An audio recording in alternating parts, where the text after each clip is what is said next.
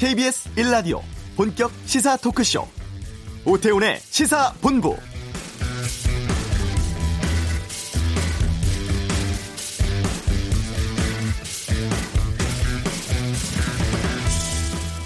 경기도 안성의 축산농가 두 곳에서 이틀 사이 구제역이 발생을 했고 정부는 구제역 위기 경보를 경계, 경계로 격상하면서 확산 막는 데 주력하고 있습니다.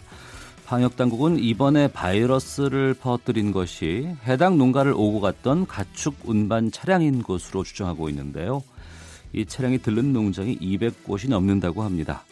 전국의 지자체는 대책본부를 마련하고 방역 상황에 따라서 가축 시장을 일부 폐쇄하는 방안도 검토하고 있습니다. 이번 주말부터 본격적인 설 연휴 시작되죠. 많은 인원과 함께 차량 이동이 잦을 수밖에는 없는 상황입니다. 오태훈의 시사본부 잠시 후 정부 관계자 연결해서 설 앞둔 구제역 대책 상황에 대해 살펴보겠습니다.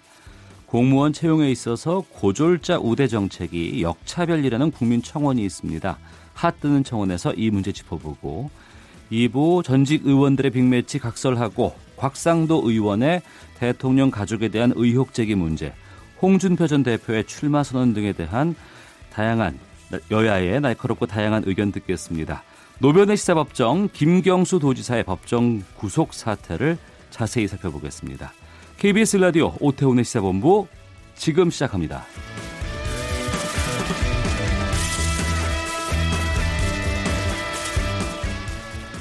네, 오후를 여는 당신이 꼭 알아야 할 이 시각 가장 핫하고 중요한 뉴스 김기화 기자의 방금 뉴스 KBS 보도국 김기화 기자와 함께합니다. 어서 오세요. 안녕하세요. 자 어제 김경수 경남도지사 1심 판결 놓고 논란이 많습니다. 네. 여야가 날선 공방 이어가고 있죠. 그렇습니다. 더불어민주당은 어제 이 1심 판결로 어, 대선 결과까지 부정하려는 야당의 시도가 있다라면서 어, 단호히 맞서겠다라고 밝혔습니다. 어, 홍영표 원내대표는요, 온 국민이 촛불로 이룬 탄핵을 부정하고 대선 결과까지 부정하려는 시도에 단호히 맞서겠다. 불순한 동기와 정치적 이익을 위해서 정부 흔들지 마라라고 경고했습니다.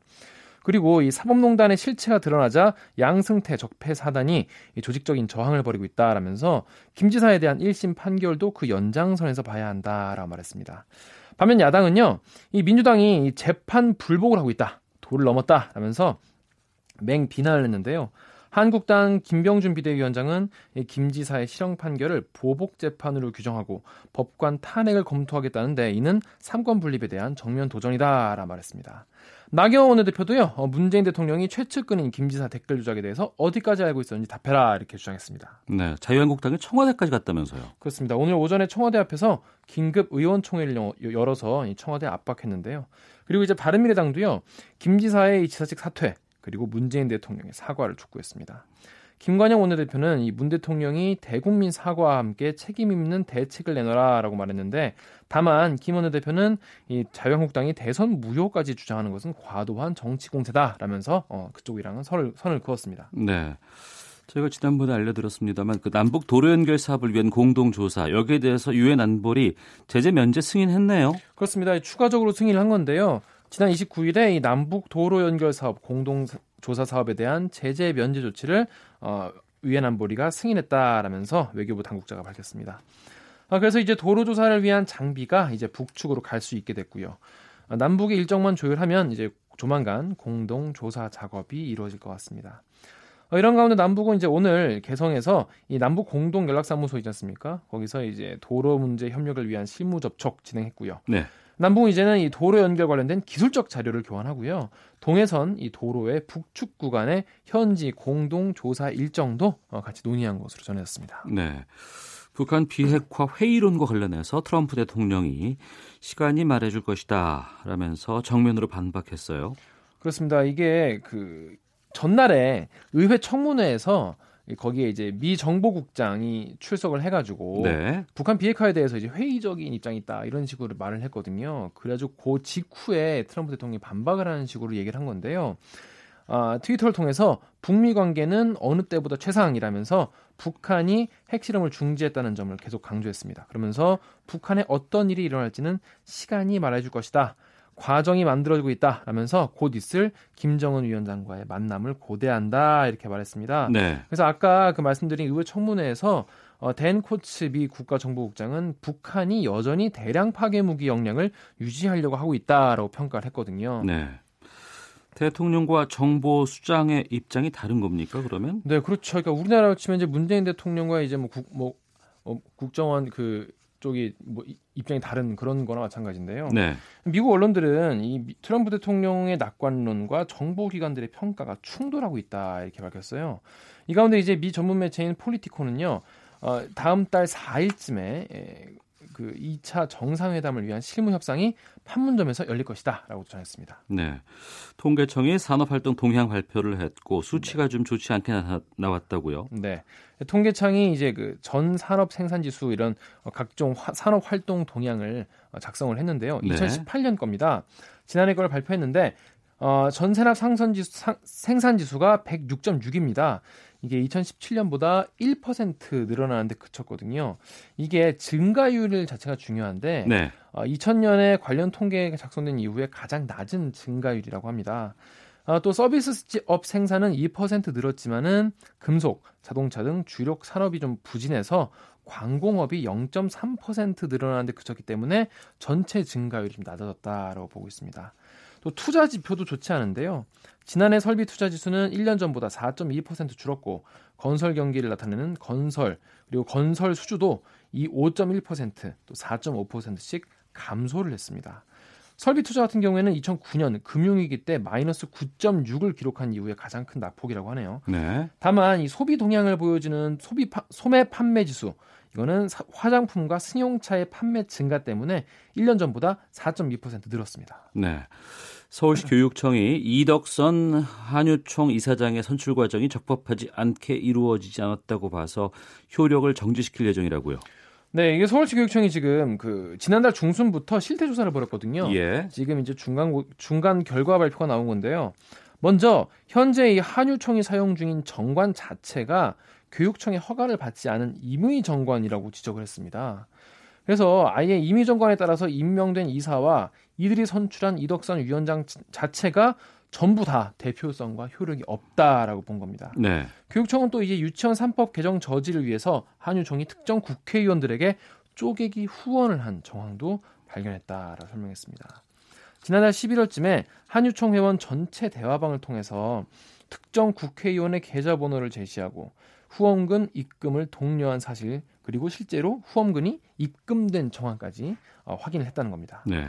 또 한유총 회원 대다수가 회비를 자비가 아니고 유치원 교비 회계로 납부하는 것이 주로 추정된다라면서 이거는 사적 사용이기 때문에 문제다라고 지적했습니다. 이 상황을 보니까 근본적인 부분부터 문제가 많이 있네요. 그렇습니다. 왜 지금까지 이걸 발견하지 못했는지가 더 궁금할 정도인데요.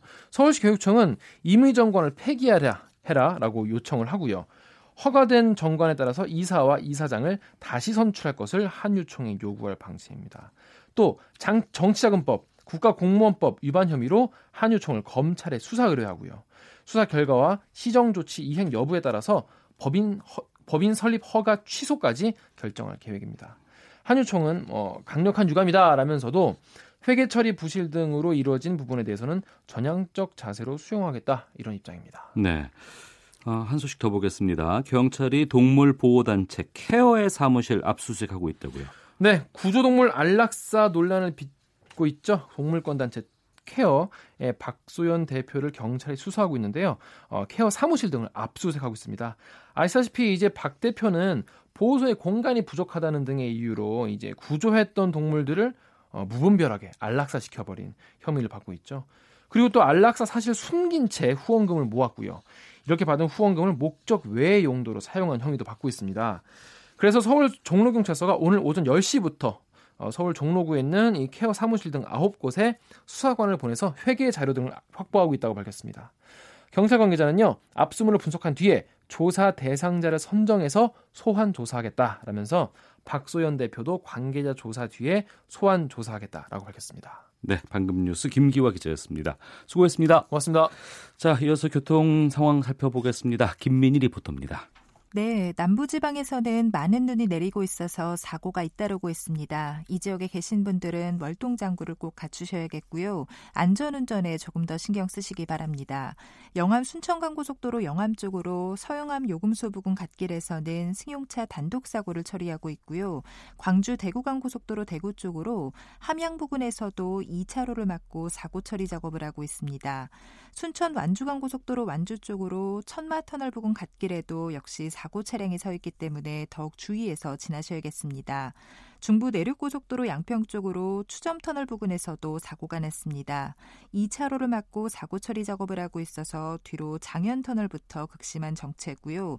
반대 방면에서는 이 괴산 일대로 1차로를 막고 작업을 하고 있어서 부근 4km 구간에서 속도 많이 떨어져 지납니다. KBS 교통정보센터였습니다.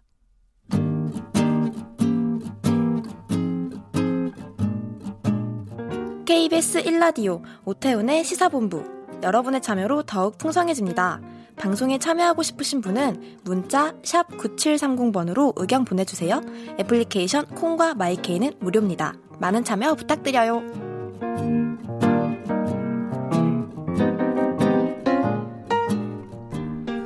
설 연휴 앞두고 구제역이 발생을 했습니다. 농식품부를 비롯한 지자체들 설 연휴 기간 동안에 구제역의 추가 확산 막기 위해 비상인 상황인데요. 여기에 대해서 좀 알아보겠습니다. 농림축산식품부 이재욱 식품산업정책실장을 연결합니다. 안녕하십니까? 예, 안녕하십니까. 이재욱입니다. 네. 먼저 구제역이 어떤 질병인지 전염성은 얼마나 강한지 좀 설명을 해 주시죠. 예, 예. 구제역은 그 소나 돼지, 양, 염소와 같이 이렇게 발굽이 둘로 갈라진 동물에서 발생하는 그 바이러스성 가축 전염병입니다. 네. 주요 증상은 그 입술이라든가 그 혀, 또 코, 발굽 이런 부분에 그 물집이 형성되면서 걷는 게 불편해지고 또 유량이 좀 줄어들면서 식욕이 저하되는 그런 특징이 있습니다. 이 큰 소 같은 경우에는 뭐 폐사율은 5% 정도로 굉장히 낮습니다만 어린 돼지에서는 약 50%까지 이 폐사가 되는 그런 굉장히 무서운 질병입니다. 이 구제역 잠복기는 저희가 보통 한 2일에서 8일 정도로 보고 있고 최대 잠복기는 14일 정도로 이렇게 보고 있습니다. 네. 말씀하셨던 전염성 관련돼서는 이 전염성은 정말 강하다고 이렇게 지금 보고 있고 그래서 어. 세계 동물 보건 기구가 OIE가 있는데 여기에서 가장 그 위험한 질병의 하나로 분류하고 있고 우리나라에도 일종 가축 전염병으로 지정해서 관리를 하고 있습니다. 다행스럽게도 이게 인수 사람하고 그 가축의 공통으로 전염되는 건 아니기 때문에 사람에게 전염되지는 않습니다. 네. 지금 보니까 그 위기 예. 경보 단계가 주의에서 경계로 지금 격상된 상황인데 예, 예. 경계로. 바뀌게 되면은 어떤 조치가 취해집니까?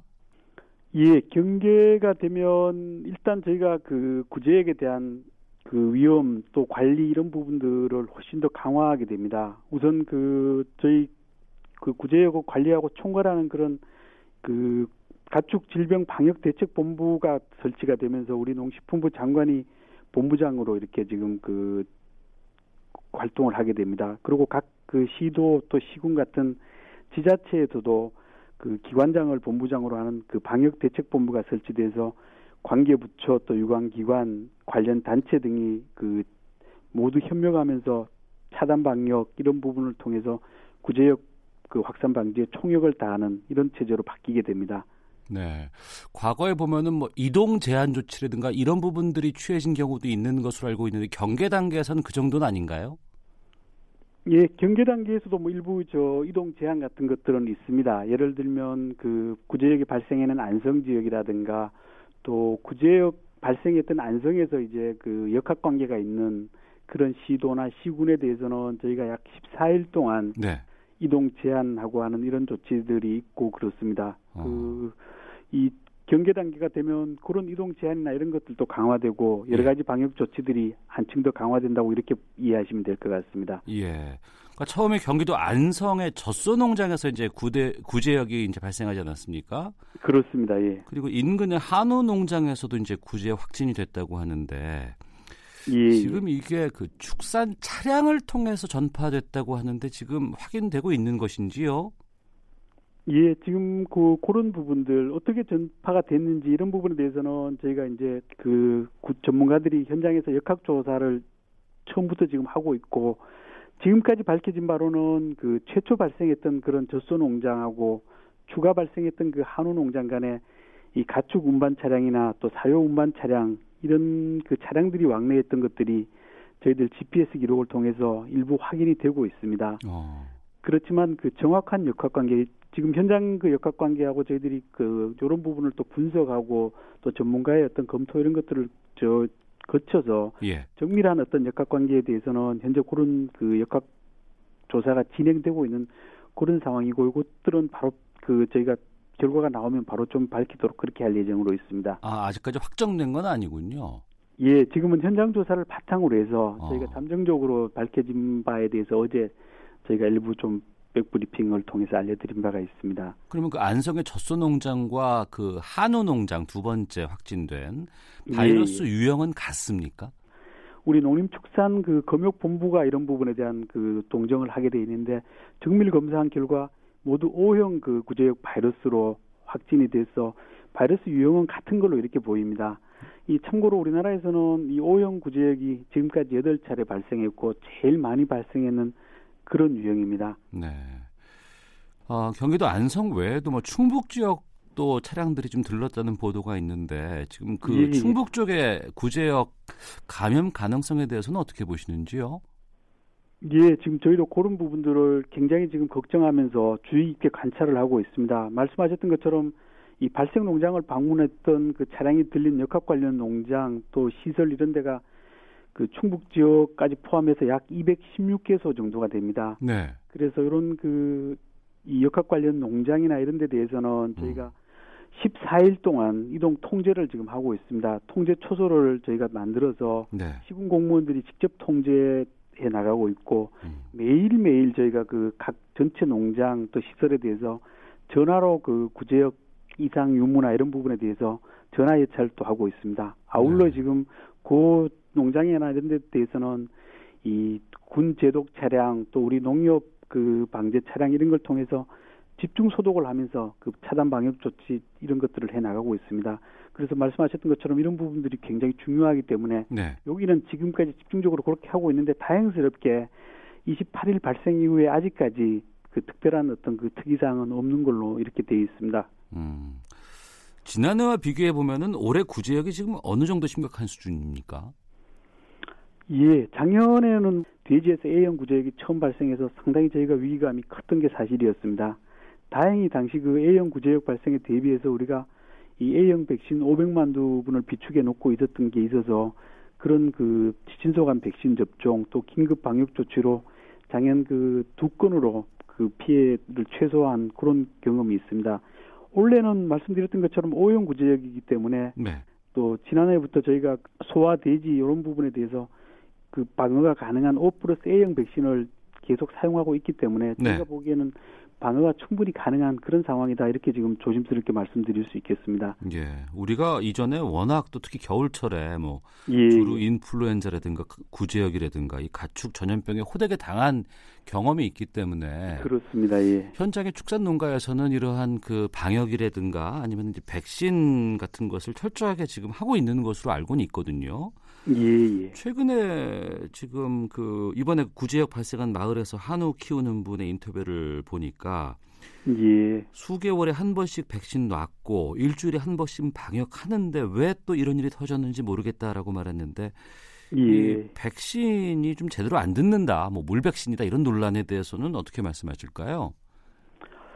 예, 일부 이제 그런 걱정을 하시는 분들이 계십니다. 근데 지금 이 저희가 보기에는 백신을 접종한 뒤에도 이게 면역이 형성될 때까지는 최소한 2주 이상 이렇게 걸리고 또 이런 면역이 완전히 형성되기 전에 바이러스가 체내에 오는 경우에는 일부 발생할 수 있는 그런 그 부분이 있을 수 있고요. 또 이제 백신 접종을 했더라도 네. 정확 정확하게 이렇게 제대로 백신 접종을 하지를 않았거나 또 백신 접종에 따른 항체 형성이 잘 이루어지지 않는 그런 개체들이 일부 있습니다. 음. 저희들은 이 백신 접종을 기본으로 하면서 또 그 철저한 소독, 또 외부인 출입 통제 같은 그런 입체적인 그런 그 차단 방역 조치 이런 것들이 같이 이루어져야 구제역을 효과적으로 막 그 막을 수 있다 이렇게 지금 생각하고 있습니다. 네.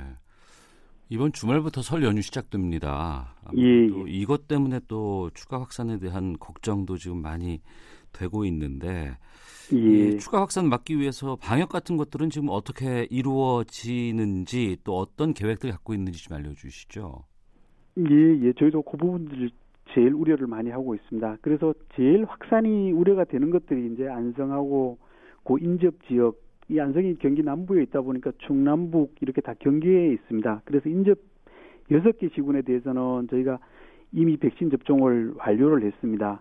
또 아까 말씀드렸던 그 역학 관련 농가들 이런 농가들에 대해서는 그 이동 제한 또 추가 확산 방지를 위해서 소독 강화 또 그 예찰 이런 부분을 정밀하게 해 나가고 그 주변 여섯 개 시군을 둘러싸고 있는 경기도라든가 충남, 충북, 대종, 그 세종, 대전까지도 오늘까지 저희가 그 긴급 백신을 완전히 해서 이 확산이 안 될 수 있게 이렇게 나갈 예정으로 있습니다. 저희가 보기에는 이 백신을 기 접종을 한 상태이기 때문에 네. 추가로 백신을 접종하고 이게 한 3, 4일만 지나면 음. 방어력이 높아지기 때문에 그 어느 정도 좀 그 안정이 되지 않겠냐 저희들은 그렇게 지금 기대를 하고 있습니다. 네. 농가에서 특히 좀 주의할 점 있으면 좀 알려주시죠. 예, 그 축산 농가가 특히 주의를 많이 해주셔야 되는데요. 이 내 농장은 정말 내가 지키겠다는 그런 그 생각을 가지시고 이 축산 농가는 뭐 사료 차량이나 또 여러 분뇨 차량이나 이런 차량들이 많이 드나드는데 꼭 그 소독 필증 이런 걸 휴대한 차량만 출입할 수 있도록 철저한 관리가 필요하고요.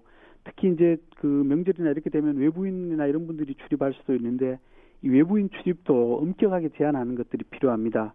또 우리 농장주나 또 농장에서 일하시는 분들이 축사를 출입하실 때도 반드시 그 외부에서 신는 이런 신발 이런 것들은 벗고 축사 전용 신발로 신고 가야 이 바이러스가 전염되는 걸 방지할 수 있습니다. 아울러 이제 백신도 있습니다만 축사 소독 이런 그 철저한 차단 방역 이런 것들이 굉장히 중요하고 그럼에도 불구하고 혹시라도 임상 증상이 있으면 즉시 저희 방역기관에 신고해 주시길 부탁드리겠습니다. 네. 이 방역 당국, 뭐 지자체 공무원, 뭐 수의 담당 인력 이분들은 지금 설 연휴 제대로 못 보내시는 거 아니에요? 예, 저희들은 뭐 지금 매일 아침에 그 방역 대책 회의 또 현장 점검 또 그 철저한 소독 또 백신 접종 이런 걸 통해서 올 연휴 때는 아마 그런 쪽에 총력을 다할 그럴 계획입니다. 아이고 그러시군요.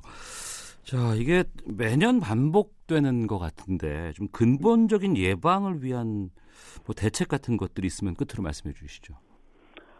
예, 우리나라는 이제 밀집 사육하는 부분 또 대단히 축산단지 이런 것들이 있기 때문에 이 바이러스로 전염되는 구제액이나 이런 부분에 대해서는 좀 취약한 부분이 있습니다.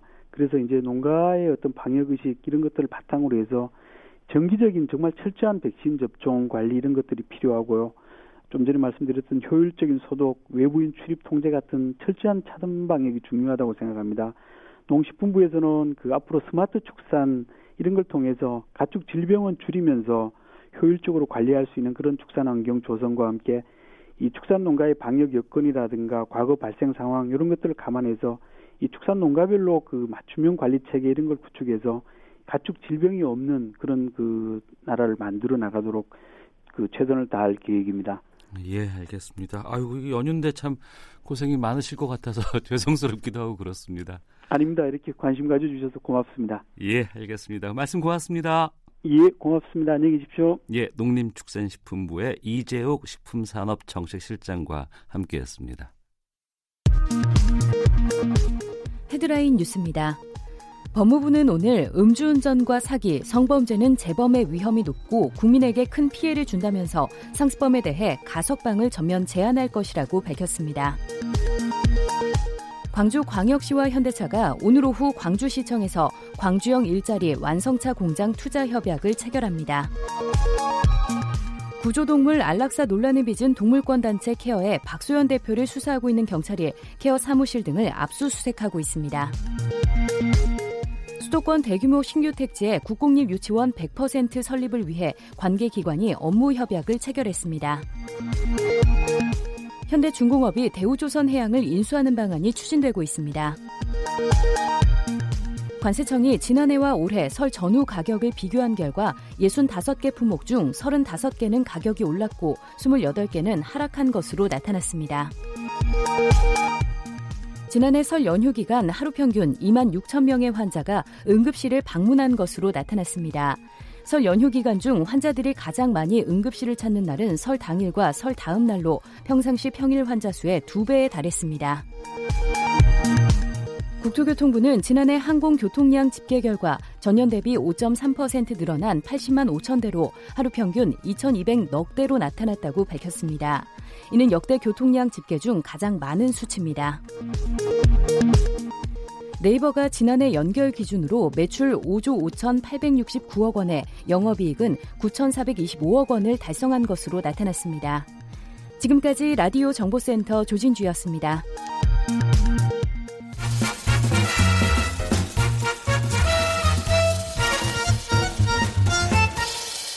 오태훈의 시사 본부. 우리 사회에서 매우 예민한 문제 중에 하나 바로 일자리 문제, 취업입니다. 특히 청년 일자리 문제가 더욱 심각하고 민감한 내용이기도 하죠. 이런 가운데 청와대 국민청원 게시판에 공무원 채용과 관련한 청원이 올라와서 주목받고 있다고 합니다. 이 문제 짚어보겠습니다. 핫 뜨는 청원 김정환 기자와 함께합니다. 어서 오세요. 안녕하십니까. 예.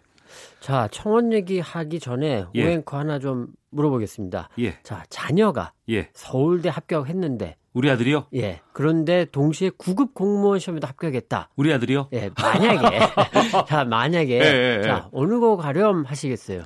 아유, 뭐든 좋습니다. 아, 근데 하나만 해야 돼. 하나만 해야 된다 그러면은 저는 아들이 원하는 쪽으로 그냥 아들이 예. 원하는 쪽. 근데 만약에 아들이 저 그냥 9급 가겠습니다. 그러면 아, 서울대 갔는데 이게 참 뭐라고 말을 못 하겠네요. 자, 요즘에 입시철이 좀 이제 거의 지나고 있는데요. 예, 예. 인터넷에 입시철만 되면 인터넷에 도는 사진과 기사 하나가 있습니다. 예. 바로 제가 지금 말씀드린 건데 서울대 입학 대신 네. 서울대 합격을 했는데 어. 9급도 됐어요. 어. 그래서 저는 9급 가겠습니다. 예. 이런 건데 실제로 2012년 예. 전라북도의 한 학생이 서울대 수시 전형 1차도 됐고 예. 동시에 국가직 지역 인재 9급 이 채용도 됐습니다. 예. 결국 9급을 갔어요. 어. 그리고 2015년엔 이 서울대 학생들의 온라인 커뮤니티에 음. 자, 나 서울대 학생이다. 그런데 이번에 9급 시험 합격했다. 월급은 적지만 저녁이 있는 삶이 가치 있다고 생각해서 음. 난 9급 갈 거다. 음. 이런 글을 써가지고 뭐 논란도 좀 있었습니다. 네. 학생의 선택 무슨 존중해 줄 필요는 있다고 그렇죠. 보고요.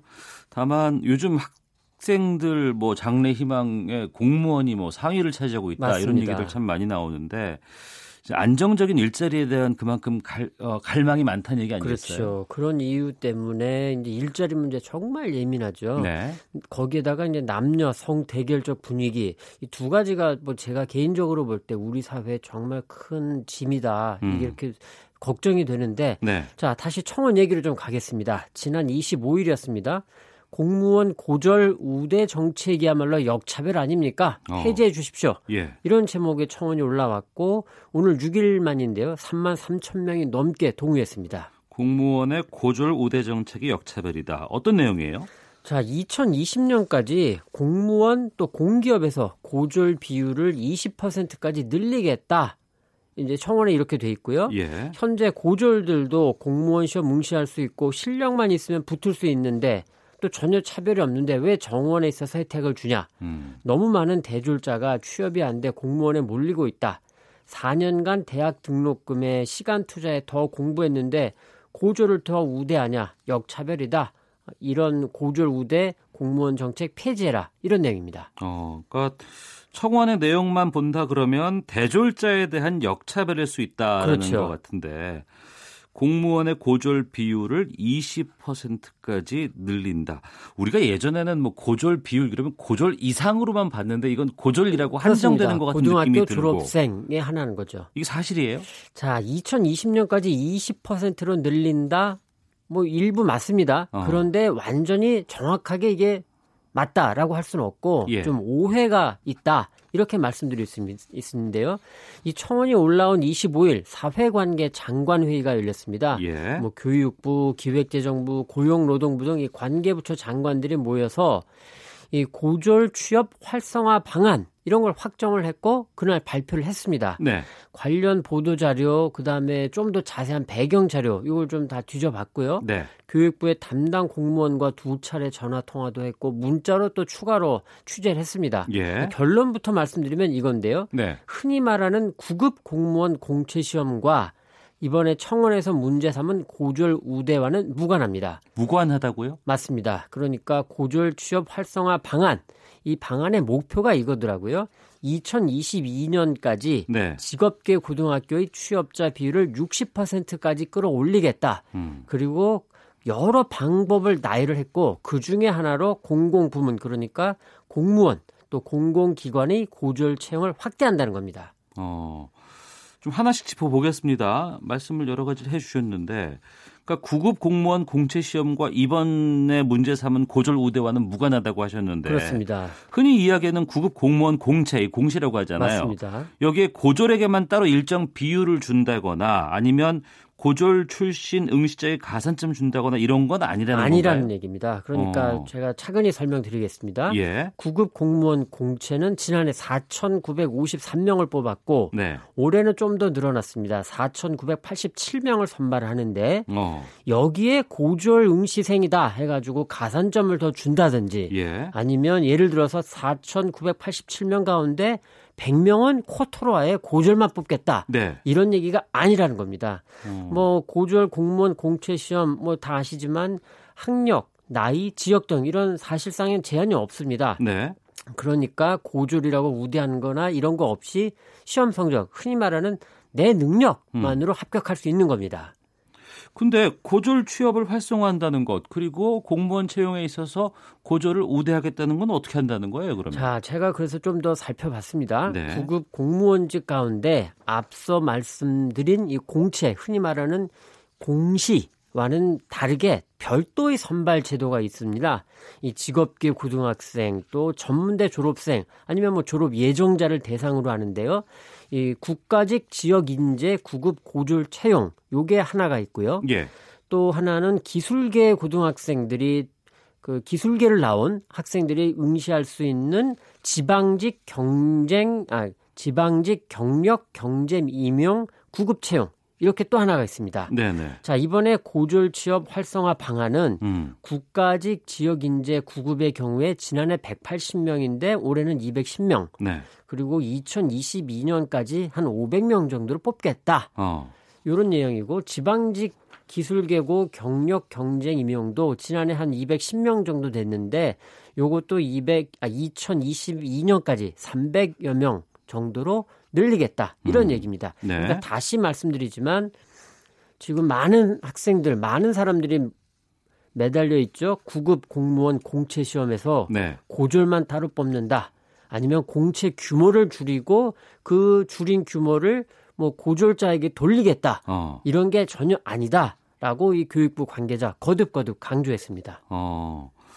근데 그럼에도 불구하고 왜 이런 청원이 올라오고 뭐 엿새 만에 앞서 말씀하신 것처럼 뭐 어, 수만 명이 동의를 하는 예, 이런 3만 상황이 3천 명이 넘어서 훨씬 넘었는데 왜 나오는 거죠? 자, 자, 앞서 잠시 얘기를 드렸습니다만 서울대에 입학을 해도 구급을 가는 게 더 낫겠다. 네. 그게 더 좋다. 음. 심지어는 그렇게 선택하는 학생도 나왔고 또 서울대 재학생 중에서도 구급을 보고 나는 글로 가겠다. 이런 경우도 나왔듯이 네. 일자리 문제가 너무 예민하지 않습니까? 예. 그러니까 고졸 채용을 한다. 뭐 이런 기사가 나왔고 음. 그런데 그 내용을 좀 꼼꼼하게 안 본 게 아닐까. 네. 청원을 올린 분도 그렇고 많은 사람들이 일단 우리가 또 대체로 기사 제목만 보는 경향이 많죠. 그리고 예. 기사를 읽어봐도 어. 뭐 보도 자료라든가 그 배경이 되는 자료 같은 거는 사실 거의 안 보지 않습니까? 그러니까 의도한 건 아니니까 사실 지금 구급 공무원 시험 이게 시 그러니까 사시 외시할 때 공시라고 예. 할 정도로 경쟁이 치열한데 음. 사실 이게 치열하다는 말 이거로는 부족하죠. 네. 그만큼 아주 격렬한 분위기라 음. 이게 뭔가 지금 정부에서 내놓은 방안이 정책이 불공정한 거 아니야? 어. 이런 우려가 작용한 것 같습니다. 예. 아, 최근에 이런 채용과 같은 부분에서 뭐 우대라든가 뭐 공정한 경쟁 여기에 대한 요구들 우대에 대해서는 좀 반발도 많고요. 그렇습니다. 이런 요구가 상당히 좀 많이 있는 건 사실이에요. 뭐 다 아시지만 지난해 평창 동계 올림픽 때 남녀 여성 그, 그 남북 음. 여자 아이스하키 단일팀 만든다고 했을 때 젊은 층에서 불만이 엄청 났었죠. 그랬었습니다. 마찬가지로 공정한 경쟁 음. 여기에 대해서 젊은 층이 아주 요구가 거센 겁니다. 예. 뭐 이번에도 마찬가지였는데요. 이 국민청원 게시판 말씀드린 거기만이 아니고 공시 또 공무원 시험 관련 온라인 커뮤니티 네. 그리고 전문대 재학생들의 커뮤니티 음. 여기에서 시끌벅적했습니다. 네. 이 때문에 유은혜 교육부 장관 겸 사회부총리까지 나섰는데 음. 여기에 또 문제가 있습니다. 해명이 네. 무슨 소리인지 잘 알기가 쉽지 않습니다. 이렇게 얘기를 하셨는데 네. 지방직 공무원에서 기술계고 선발을 늘리는 것은 직렬이 불- 구분돼 있다. 음. 이게 무슨 말씀인지 언뜻 아시겠어요? 그러니까 저도 유은혜 장관이 직렬 구분돼 있다는 얘기를 한 건 제가 봤는데 이 직렬이라는 말이 저는 무슨 말인지 잘 모르겠더라고요. 그러니까 앞서 제가 설명드렸습니다만 아. 구급 공무원 시험 보통 뽑는 것과 예. 국가직 그리고 기술 어, 지방직에서 음. 구급 고졸자를 따로 뽑는 게 이렇게 트랙이 다르다는 얘기인데 네. 그냥 이 말씀만 해버리니까 음. 이게 이해하기가 어려운 거죠. 네. 그래서 제가 이번에 느낀 게 고졸 취업 활성화 방안 내용도 많습니다. 네. 그리고 그런데 거기에 강론 특히 오해를 일으킨 부분은 설명이 충분하지도 않습니다. 자료를 봐도 네. 제가 이 코너를 준비하기 위해서 꼼꼼히 들여다보고 아까 말씀드린 공무원 교육부 공무원 담당자 두 차례 이상의 취재를 하고서야 아 이게 이런 소리구나라고 이해했는데 네. 이 특히 청년들의 눈높이에서 보면 장관의 설명도 그렇고 정부의 해명 음. 또 홍보 네. 이게 너무 부족한 게 아니냐 음. 이런 느낌이 많이 들었습니다. 알겠습니다. 그만큼 이 일자리 문제, 취업 문제는 민감한 부분이기 때문에 좀 꼼꼼하게 좀 우리가 배려를 하는 차원으로라도 좀 설명을 하는 것이 바람직하지 않나 싶습니다. 그렇습니다. 그리고 오늘 시간이 조금 부족해서 길게 못 다뤘는데 직업계고 취업 문제 이것도 예. 관심을 좀 가져야겠다 싶습니다. 알겠습니다. 김정환 기자였습니다. 수고했습니다. 네, 수고하셨습니다. 잠시 후 2부 각설하고 곽상도 의원의 문 대통령 딸 해외 이주 의혹 제기부터 홍준표 전 대표의 당권 출사표까지 짚어보겠습니다. 노변의 시사법정 김경수 경남지사의 법정 구속에 대해 이야기 나눠보겠습니다. 잠시 후 2부에서 뵙겠습니다.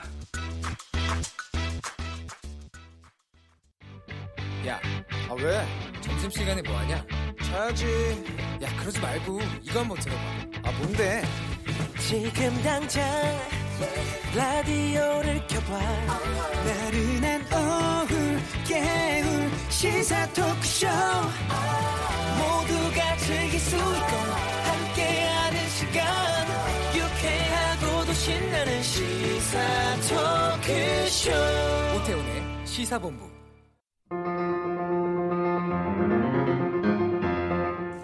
상당히 왜곡되거나 오염된 증거들이 제출이 된 것이고 그럼에도 불구하고 법원은 이 왜곡되고 오염된 증거들에 기반하여 특검의 주장을 거의 사실상 100%에 가깝게 인정한 것 아닌가.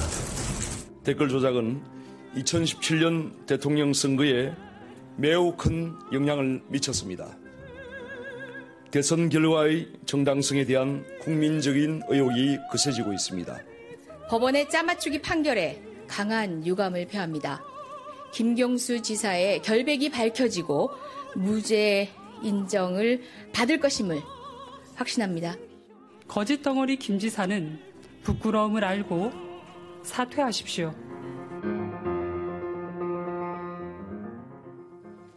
예, 김경수 지사 구속 판결에 대한 여야 정치인들의 입장 들으면서 시작하도록 하겠습니다. 촌철 살인의 명쾌한 한마디부터 속 터지는 막말까지 한 주간의 말말말로 정치권 이슈를 정리하는 각설하고 시간입니다. 아, 각설하고 들으시면서 청취자 여러분들의 참여 저희들도 기다리고 있겠습니다. 샵 9730번으로 여러분들의 의견 보내주시면 중간중간에 반영하겠습니다. 짧은 문자 50원, 긴 문자 100원의 정보 이용료, 어플리케이션 콩은 무료로 참여하실 수가 있습니다. 자, 각설하고 더불어민주당의 최민희 전 의원, 자유한국당의 김용남 전 의원 두 분 자리하셨습니다. 어서 오세요. 네, 안녕하세요. 예. 자, 앞서도 들으셨습니다만 드루킹 김동원 씨 일당에게 포털 사이트 댓글 조작을 지시한 혐의로 재판에 넘겨진 김경수 경남도지사 실형 선고받고 법정 구속됐습니다. 정치권 반응은 앞서 들으신 대로 엇갈리게 지금 나오고 있는데요. 먼저 재판 결과 두 분 어떻게 보셨는지 최민희 의원님 먼저. 저부터요? 예. 그러니까 우선은 대한민국 참 역동적입니다. 음. 그래서 뭐 이슈가 매일매일 터지니까 정신이 없는데 네. 우선 1심 판결입니다. 네. 이게 그래서 사법부 전체에 대한 얘기는 아니고요. 1심 재판부에 대해서 첫째 결론을 정하고 꿰어 맞춘 느낌을 받았습니다. 네. 그래서 양 그리고 이게 원래 그 선고가 한 차례 연기됐거든요. 그렇습니다. 양승태 예, 전 예. 대법원장 구속 영장 청구 시기와 맞물려 연기됐는데 양승태 전 구속 영 어, 대법원장에게 구속 영장이 발부되자마자 어, 이렇게 한 것은 저는 보복성 성격이 있지 않나 생각합니다. 음. 그다음에 두 번째는 사법부가 정지 한복판에 섰다. 일부 판사가. 네. 네, 그래서 어, 당연히 대선 불복 프레임에 밑자락을 깔아준 결과를 낳았다. 음. 그다음에 세 번째는 사법부가 자유한국당 쪽엔 엄청 우호적인데 네. 민주당 쪽에는 어, 이상한 판단을 했다. 왜냐하면 홍준표 전 지사가요. 네.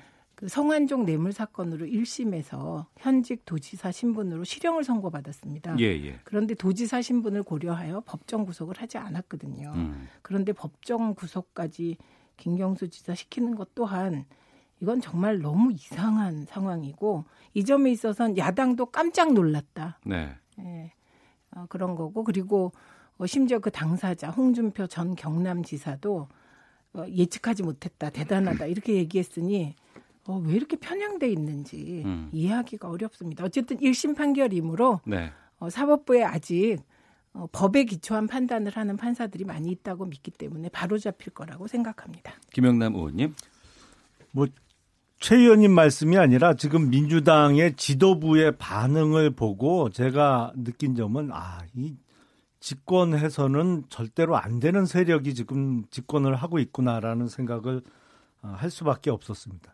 지금 민주당은 야당이 아니에요. 집권 여당입니다. 근데 집권 여당의 그것도 당대표를 비롯한 지도부가 사법부를 비난하면 아 그거는 그냥 일당 독재하겠다는 얘기밖에 안 되는 거예요. 뭐 네. 사법부 판단이 자기나 자기 마음에 안 들면 갑자기 적폐 판사가 되는 거고 뭐 국회의원의 활동도 자기 마음에 안 들면 어 시비 거는 거고 아 그럼 민주당 일당 독재하겠다는 얘기밖에 더 됩니까? 이번에 김경수 지사에 대해서 1심 선고를 한 그 판사가 불과 몇달 전까지만 해도 박근혜 전 대통령에 대해서 국정원 특활비로 6년 또 공천 개입 문제로 2년 해서 8년 선고했고요. 그 전에는 김기춘 실장, 조윤선 장관에 대한 구속영장 다 발부했던 똑같은 사람이에요. 그러니까 자신들이 바라던 대로 선고 결과가 나올 때는 훌륭한 판사고 뭐 정의가 실현됐고 이렇게 얘기하다가 같은 판사가 자기네들 마음에 안 드는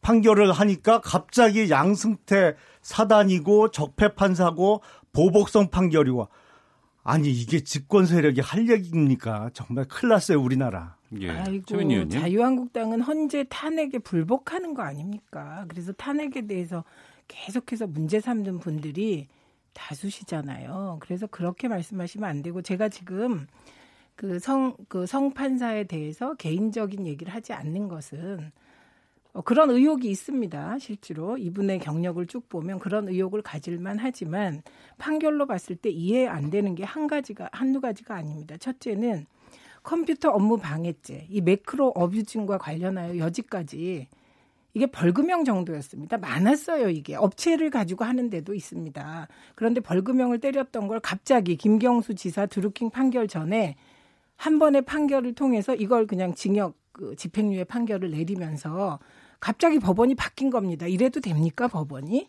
저는 판결에 대해서만 말씀드립니다. 그리고 컴퓨터 매크로 어뷰징에 대해서 이거를 여론 조작으로 규정하면서 이런 식으로 실형 때리는 나라가 OECD 국가 중에 어느 나라가 있습니까? 지금 우리 이게 지금 이번 1심 판결은 1심 재판부가 한 일은 그 사법부 역사상 이상한 5점을 남긴 판결입니다. 컴퓨터 어뷰징은 컴퓨터 매크로 어뷰징답게 판결해야 되는 거예요. 네. 그래서 제가 어 1심 재판부가 정치의 한복판에 섰다. 음. 예, 이렇게 말씀을 드리는 거고 그다음에 자격 논란을 할 수 있겠죠. 그러나 저는 뭐 그 별 중요하지 않다고 생각하고 이 판결이 과연 우리나라 과거에 그 판례들에 비추어서 이게 상식에 부합하는 판결인가? 법에 맞는 판결인가? 이렇게 봤을 때 아닌 것이죠. 저는 드루킹에 대해서도 이상한 사람이라고 생각합니다만 드루킹에 대해서도 이 매크로 어뷰징 가지고 실형 때리는 건 이거는 김경수 지사 실형 때리기 위한 자락 간 거밖에 안 돼요. 이건 네. 반드시 문제가 될 겁니다.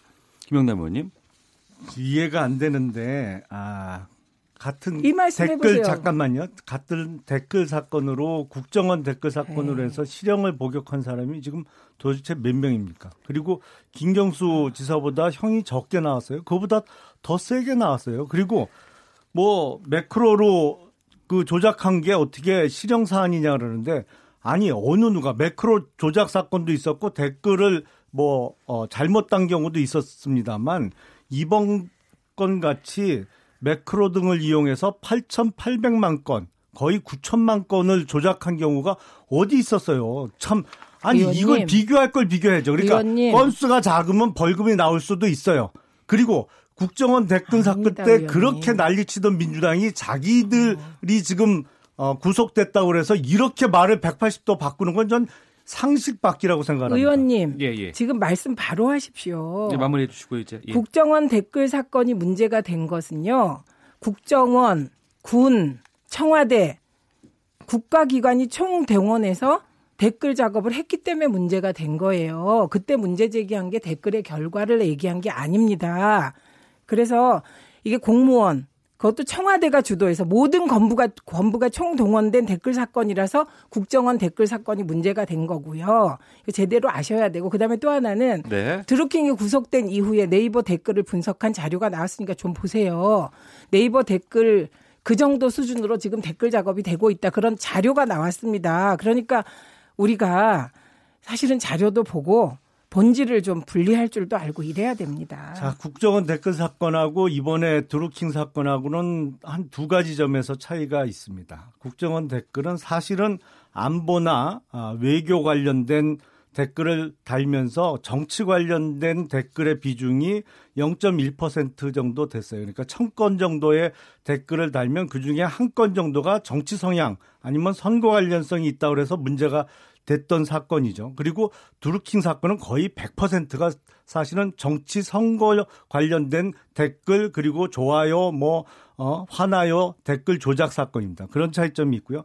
두 번째 차이점은 2012년도 대선 때 댓글로 인해서 어느 정도 선거 결과에 영향을 미쳤냐 대단히 의문입니다. 근데 2017년 사건은요. 5월 9일 선거를 앞둔 6개월 전만 해도 대선 지지도 1등이 당시 문재인 출마 예상자가 아니었어요. 누구였어요? 그때는 반기문이었죠. 그리고 반기문 후보가 금방 들어 예, 포기한 다음에는. 예. 안철수가 떴어요. 근데 고비 고비 때마다 인터넷을 통한 댓글에 무너졌습니다. 그 두 후보가 한 아이고, 명은 완전히 출마를 거죠. 포기했고 댓글에 무너지는 안철수 후보는? 꺾였고 예, 두분 정리해 주시고요. 선거의 여쭤봐야 잠깐만요. 돼요. 제가 마무리 짓겠습니다. 이게 전모가 다 드러나면 대선에 끼친 영향에 있어서 사실은 고비 고민 때마다 얼마나 이런 게 활용됐는지 사실은 앞으로 바- 밝혀져야 될 부분이 훨씬 더 많습니다. 알겠습니다. 의원님, 자, 그러면 드루킹이 청와대 직원이었습니까? 국정원 직원이었습니까? 예, 드루킹이. 군, 군대에 있는 사람이었습니까? 본질이 다릅니다. 아, 이 그 김경수 도지사의 법정 구속과 관련된 것은 저희가 그 마무리에 그 시사 법정 시간에 아, 여기에 대한 법원의 판단이라든가 또 앞으로의 전망에 대해서 좀 자세하게 법적으로 좀 검토를 해보도록 하겠습니다. 아, 청취자께서 계속 의견 보내주고 계시는데요. 1090님 집권당과 입법부인 여당 의원들의 이번 판결 비난은 도저히 이해할 수가 없습니다. 도덕적인 잣대가 더욱 엄정해져야 합니다. 8496님 자기 입맛에 맞으면 정의의 판결이고 맞지 않으면 정치적이고 꽤 맞춘 거라니요 라고 의견 주셨고요. 이왕성님 양승태 비서였던 판사에게 판결을 맡긴 것에 의심이 가긴 합니다. 합니다. 전형민님 국정원 이용해서 조직적으로 여론 조작한 적폐와 이 사건을 비슷하게 올려놓는 시도만큼은 절대로 막아내야 합니다라고 봅니다. 현재 지금 대체적으로 의견은 판결에 좀 승복해야 한다는 의견이 좀 많은 아, 상황이라는 것 좀 알려드리고요. 더불어민주당의 최민희 전 의원, 자유한국당의 김용남 전 의원과 각설하고 아, 다음 주제로 좀 가보도록 하겠습니다. 아, 자유한국당 곽상도 의원이 문재인 대통령의 딸 가, 어, 다혜 씨의 가족이 해외 이주와 부동산 거래 등과 관련해 수상한 점이 있다며 각종 의혹을 제기하고 나섰습니다. 여기에 대해서 청와대는 정치적 금도를 벗어난 행위이자 허위사실 유포라며 강하게 반발하고 응분의 조치를 취해야겠다고 밝혔는데요.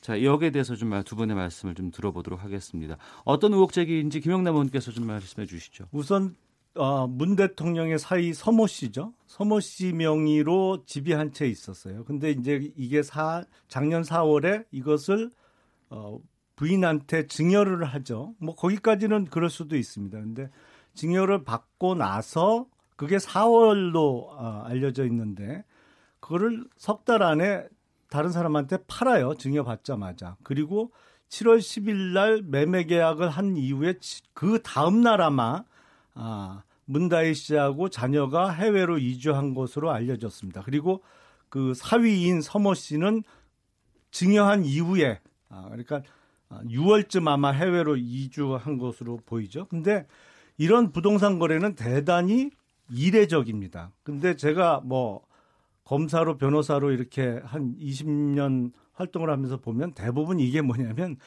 강제 집행 면탈범들이 쓰는 그 거래 수법이거든요. 그러니까 아, 부부간에 증여를 하고 증여하자마자 다른 사람한테 매각해 버리고 뭐 잠적을 하든지 해외 이주하는 거 아니면 뭐 다른 방법은 부부간에 위장 이혼을 하면서 재산 분할 형태로 넘겨주는 형태도 있습니다만 이게 몇몇 대표적인 유형 중에 하나예요. 근데 현직 대통령의 딸 부부가 이런 형태의 부동산 거래를 하고 또 아니 대통령 자녀 중에 해외에 거주한 사례가 물론 있습니다. 근데 김영삼 대통령의 경우에는 옛날부터 그 전부터 대통령 당선되기 옛날부터 자녀들이 미국 거주한 적이 있었고 현직 대통령의 자녀 중에 일부가 재임 기간 중에 유학을 간 경우, 경우도 있어요. 근데 이런 경우는 정말 누가 봐도 이상해요. 이거에 대해서 청와대에서 아니, 아니, 아니, 해명을 해야 되는데 해명을 지금 안 하고 있는 것이죠. 그래서 뭐가 문제입니까? 예. 그래서 뭐가 문제입니까? 첫째,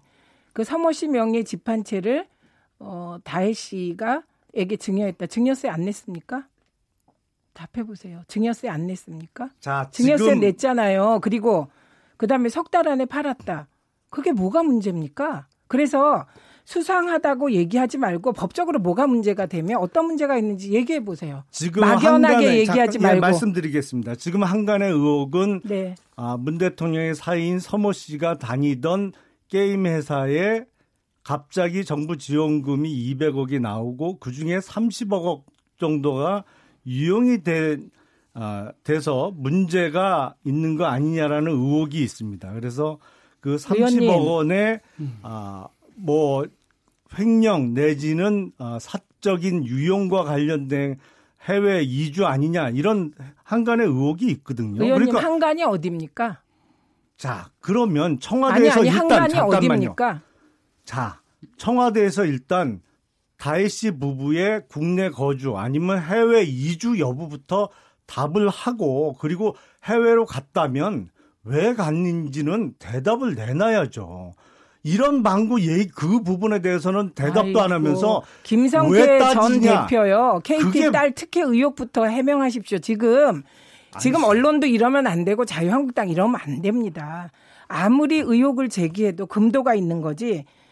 정부 지원금 200억이 들어갔는데 30억 유용했다? 이런 말 함부로 하시면 됩니까? 그런 이거 진짜 사실 아니고 있습니다. 의원님 책임져야 됩니다. 이거 사실 아닙니다. 자, 그런 제가 확실히 말씀드립니다. 예. 세간 어디냐고요? 의혹이 세간 어디냐고요? 그리고 저는 대통령 딸로 사는 게 이렇게 힘든 거구나. 이게 서모 씨가 해외 취업을 한 것으로 알고 있습니다. 그래서 해외 취업을 해서 이제 6월에 먼저 나갔고 그럼 이 집을 어떡하냐? 놔두고 가면 또 뭐라 그러고 뭐라고 하니 그 집을 팔고 이제 아이 그 학교 문제가 있기 때문에 외국으로 간 겁니다.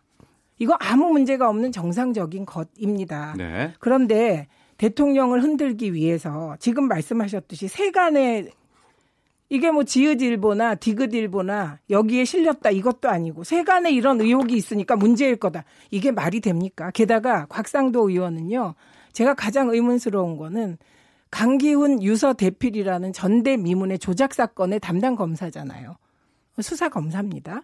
그런데 이런 분이 어떻게 지금 국회의원인지 제가 깜짝 놀랐습니다. 그리고 강기훈 씨는 그 억울한 누명을 쓰고 암 걸려서 지금 죽어가고 있잖아요. 이게 정의로운 겁니까? 그리고 곽상도 의원이 이걸 하시려면 정부지원금 200억 중에 300억을 유용했다는 증거 대고 얘기하세요. 이렇게 의혹만 제기하고 막 던지는 게 이게 제대로 된 의정 활동입니까? 게다가 오늘 중앙일보가 특종한 거 보면 단독으로 한 거 보면 그 초등학교에 타겟으로 자료 제출을 계속 요구했고 왜인지 그 초등학교 담당자는 그 시기에 비슷한 자료가 7명이 있었는데 콕 찍어갖고 대통령님 외손자 자료만 넘겼다는 거 아닙니까? 네. 이 과정에서 곽상도 의원의 갑질이 있었는지 없었는지 이거야말로 특검해야 됩니다. 지금 국회의원들의 이 특혜, 특히 이, 이 특권적 의식하고 갑질이 우리 사회 병들게 하고 있습니다. 제가 보기엔 이 문재인 정권이요. 최근에 우리나라에 있었던 30년 동안의 역대 정권 중에 좀 점잖은 표현으로는 가장 권위주의적인 정권이고요. 좀 직설적으로 말씀드리면 가장 독재 정부에 가깝습니다. 앞선 김경수 지사에 대한 사법부의 판결에 대해서 마음에 안 들면 적폐 판사고 양승태 사단이라 저거는 탄핵해야 되는 판사가 되는 거고 야당 천여 국회, 국회의원의 그 정당한 의문 제기도 예. 자신들에 대한 공격이고 마음에 안 들면 그 국회의원이 나쁜 사람이고 해서는 안 될 짓이에요. 현역 국회의원이 관련 부처나 아니면 정부 기관이 됐던 어디 공공기관에 자료 제출 요구를 못 합니까? 그리고 국, 대통령 사위라도 해외에 취업할 수 있습니다. 그러면 해외에 취업을 하게 되면 그 이상한 주택 거래는 뭐예요? 도대체 왜 집을 이상합니까? 팔게 되면 자기 명의로 돼 있던 것을 팔고 이주한 것도 아니고 그걸 아내한테 증여하고 증여하자마자 제3자에게 매각하고 바로 그 다음날 해외로 이주해요?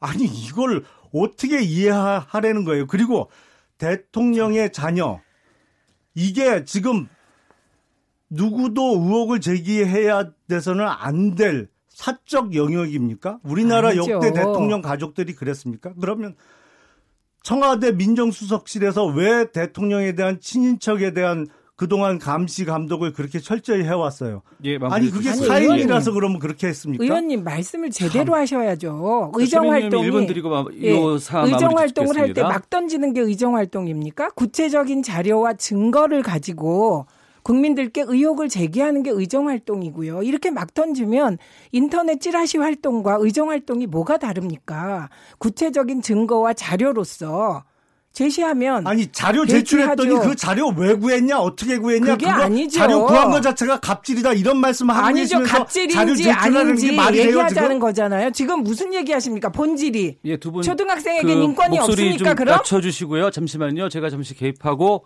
아, 가도록 하겠습니다. 청취자 의견 소개해드리고 잠시 쉬었다가 계속해서 두 분과 말씀 좀 가도록 하겠습니다. 4531님, 그간 우리나라 대통령 일가의 역사가 가족들의 비리로 얼룩져 있었던 것도 사실입니다.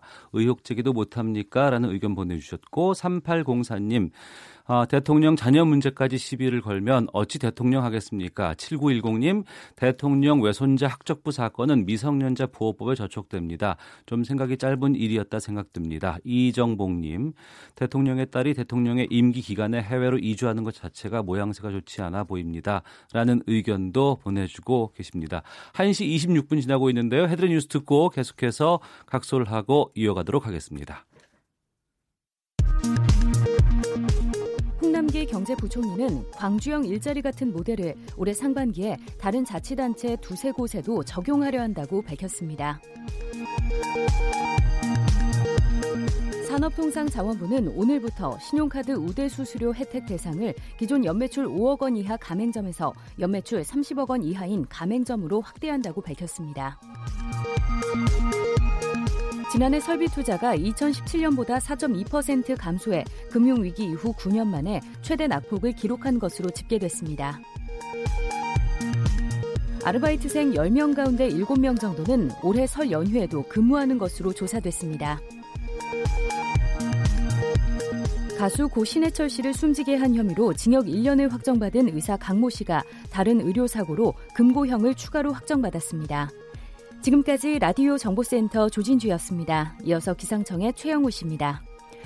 네, 미세먼지와 날씨 정보입니다. 오늘 미세먼지 농도 대부분 보통 예보가 나와 있긴 하지만 중부 내륙과 남쪽 지역을 중심으로 오후에 농도가 좀 안 좋아지겠습니다.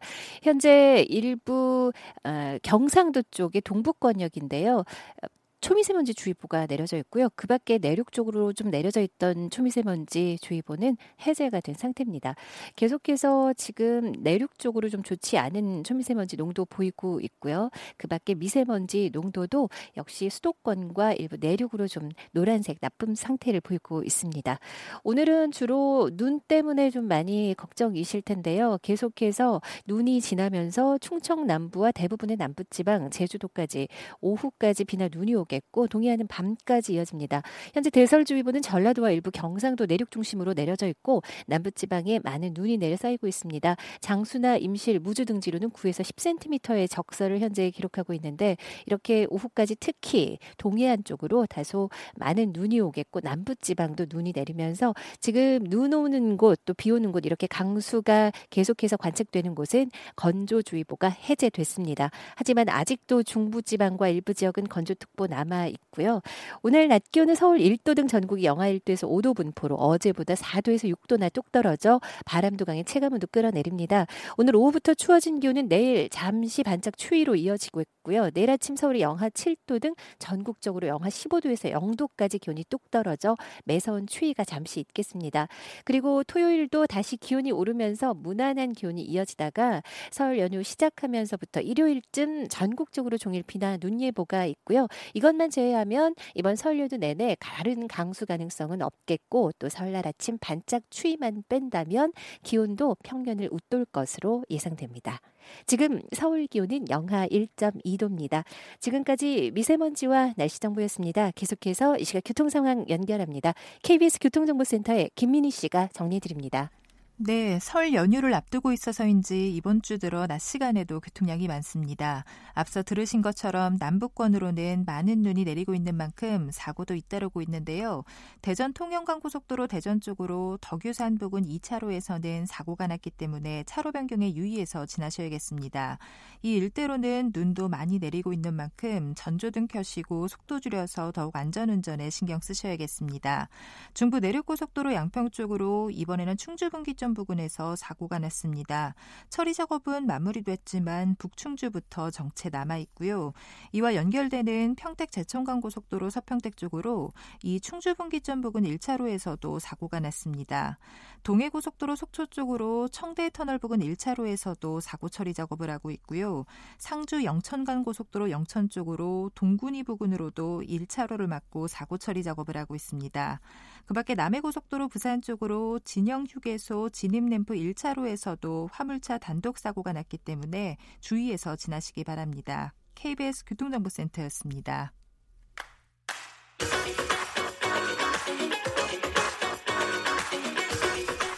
오태훈의 시사본부는 청취자 여러분의 참여를 기다리고 있습니다. 문자 번호 9730, 짧은 문자 50원, 긴 문자 100원의 정보 이용료가 있고요. 콩 게시판은 무료입니다. 생방송 중에 참여해 주세요.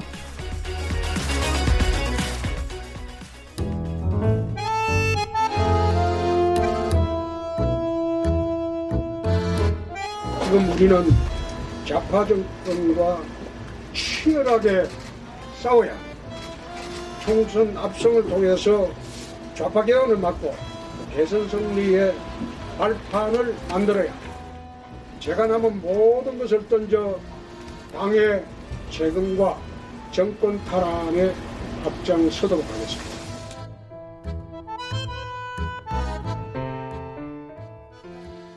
네, 각설하고 더불어민주당의 최민희 전 의원, 자유한국당의 김용남 전 의원과 함께 하고 있습니다. 오늘 시사본부 이래로 문자가 터져버렸습니다. 지금 너무나 많은 양의 문자가 좀 오고 있고 1927님 두 분 우선 화해하세요. 두 분 화끈한 케미로 인해서 문자 이용료 많이 들게 됐네요. 9613님 각설하고 감론을박 듣다 보면 화가 날 때도 많습니다. 좀 더 차분하게 토론해 주십시오. 7821 하나님 정말 열띤 토론입니다. 두 분 다 응원합니다라고 어, 문자 사연 보내주고 아, 제가 계십니다. 제가 사과드리겠습니다. 왜냐하면 너무 억울해 억울을 한 상황이라 제가 예. 너무 정서적으로 반응을 보였습니다. 죄송합니다. 아니 제가 평소에 최 의원님 깍듯하게 누님으로 큰 누님으로 잘 모시는데 저도 약간 흥분했던 것 같습니다. 죄송합니다. 제가 감사드리겠습니다. 고맙습니다. 아, 예, 예. 자, 더불어민주당의 최민희 전 의원, 자유한국당의 김영남 전 의원과 하고 있는데요. 홍준표 전 대표가 출판 기념회를 통해서 당 대표 도전을 어제 발표를 했습니다. 앞서서 아, 목소리도 좀 음성도 들을 수가 있었습니다. 홍 전 대표는 문재인 정권에 맞서 싸워야 할 우리 당이 도로 병역 비리당, 도로 탄핵당, 도로 웰빙당이 되려 한다고 출사표를 던졌는데요. 이 출판 기념회 발언들 두 분 어떻게 보셨는지 먼저 김영남 의원님 가장 인상 깊게 들었던 발언은 어떤 걸 말씀하실까요? 솔직히 말씀드리면 관심이 없어서 듣지 않았습니다. 네, 듣지? 않았고요. 예. 그 출판 기념회 며칠 전에 아마 그 기사를 보니까 당을 내가 살려놨더니 엉뚱한 사람들이 와서 당 대표를 하려고 한다. 뭐 이런 발언이 있었더라고요. 예. 영화 대사가 생각나죠. 어. 참 어이가 없네. 아니 작년 6월 지방선거를 생각해 보면 네. 정말 참패를 했죠. 그때 한국당이. 근데 그때 후보들이 난리였어요. 사실은 당 대표가 자기 지역에 지원 유세를 올까봐 막 도망 다니고 그랬거든요. 그 이제 그게 불과 이제 반년 전인데 아 그래서 지방선거 참패 이후에 물러나고 비대위 체계로 가서 지금 요번에 이제 새로운 당 대표를 뽑는 전당대회인데 아, 직전 당 대표 했던 분이 다시 출마를 했습니다. 재차 참 어이가 없습니다. 예.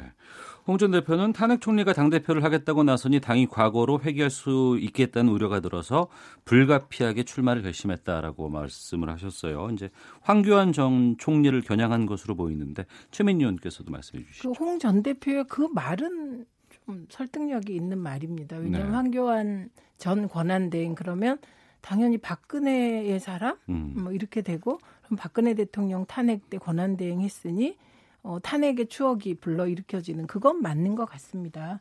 그리고 어, 근데 홍 전 대표가 출마하는 게 그런 과연 또 그건 문제가 없냐. 그건 좀 아까 김용남 의원님이 너무 명확하게 말씀해 주셨기 때문에 보태는 네. 말씀이 예, 없습니다. 그러니까 이게 저는 어떻게 보면 유시민 이사장의 나비 효과가 이렇게 음. 막 퍼지는 거라고 보는데 네.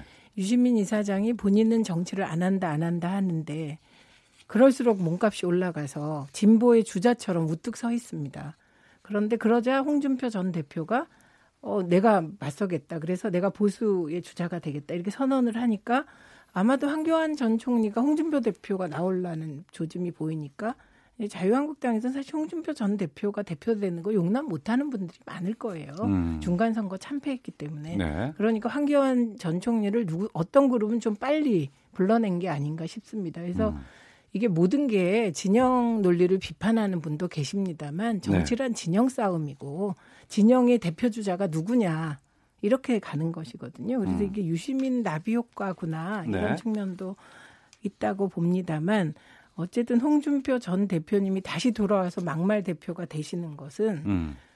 그건 뭐 그렇죠. 민주당이 바라는 바 아닌가요? 네. 그럼에도 불구하고 홍준표 대표가 이런 그 지금 당선 가능성이나 이런 부분에서도 좀 어려운 부분들을 예측하는 분들도 많이 계시거든요. 그럼에도 나온 이유는 무엇이라고 보세요? 일단은 노세한 정치인의 초조함이죠. 그러니까 정치인들이 자기 나이하고 앞으로 남은 정치 생명을 자주 계산을 합니다. 예. 그래서 아, 홍준표 전 대표께서 아마 본인이 평소에 그 주민등록상의 나이보다 두세 살이 많다고 주장을 사석에서 많이 하시는데 그래서 보통 두세 살 위하고 그냥 맘먹어요. 음. 내가 사실은 호적이 잘못됐다 그래갖고. 근데 본인 주장에 의하면 거의 이제 70을 바라보는 연세거든요. 그러다 네. 보니까 아 이번에 쉬고 그러면 또 잊혀지고 그러면 아 기회가 없는 거 아니냐 이런 아, 정치인들의 초조함이 아마 출마 동기의 가장 큰 부분이 아닐까 싶습니다. 네, 최민희 의원께서는 지금 언론 쪽에서는 빅3 그래서 뭐 황교안, 홍준표, 오세훈 전 시장까지 이렇게 빅3로 보고 그 외에 이제 지금 뭐 출마를 하겠다는 분들은 그 외에도 또 많은 분들이 계시거든요. 어, 어떻게 전망하십니까?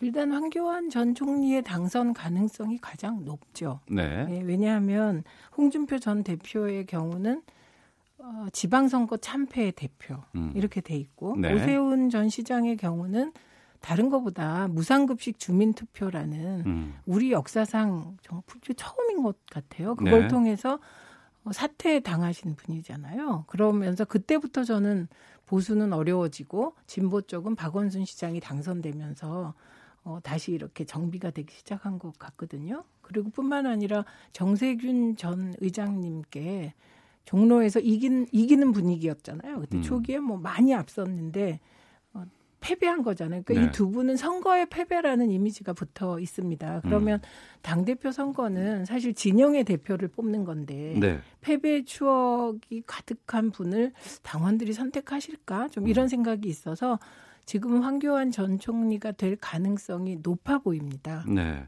오세훈 전 시장과 황교안 전 총리 책임당원 자격에 대해서 이제 논란이 좀 있지 않았습니까? 예.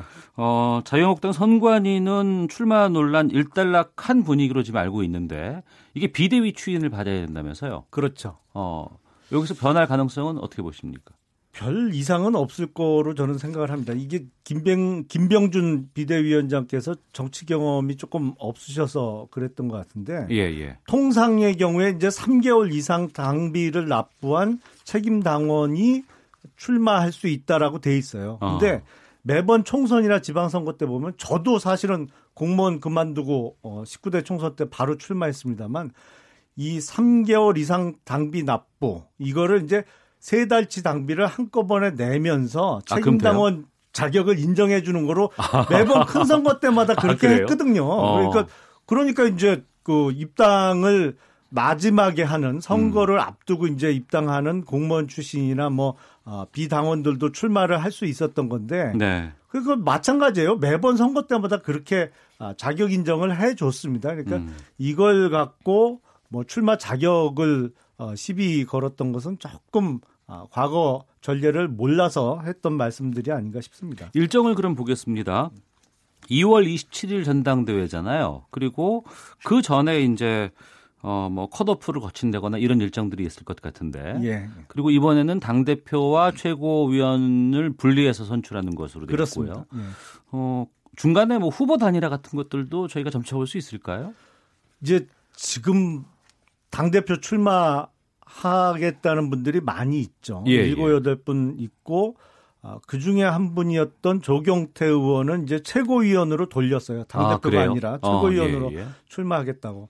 근데 소위 얘기하는 빅3 그러니까 뭐 황교안, 오세훈, 홍준표 이 세 분 간의 후보 단위라는 어려울 것 같고요. 네. 그 밑으로 중에 아, 후보 단일화가 가능할 것이냐. 근데 음. 그 그 세 분을 제한 나머지 분들은 김진태 의원 정도가 조금 의미 있는 지지율이 나오고 네네. 지지율이 미비해요. 그래서 음.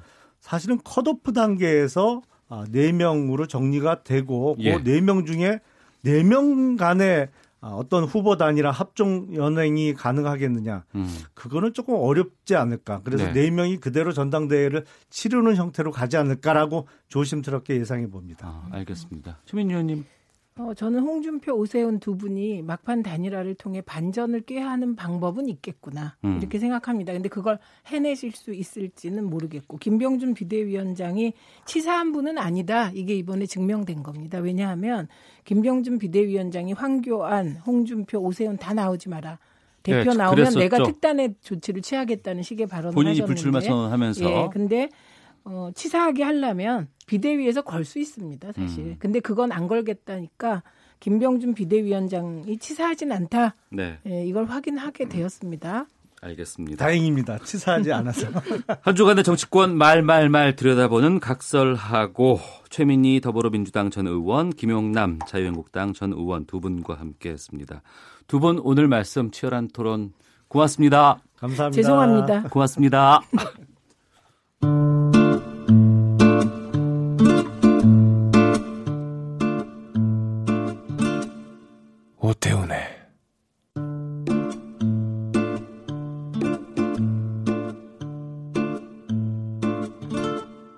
시사본부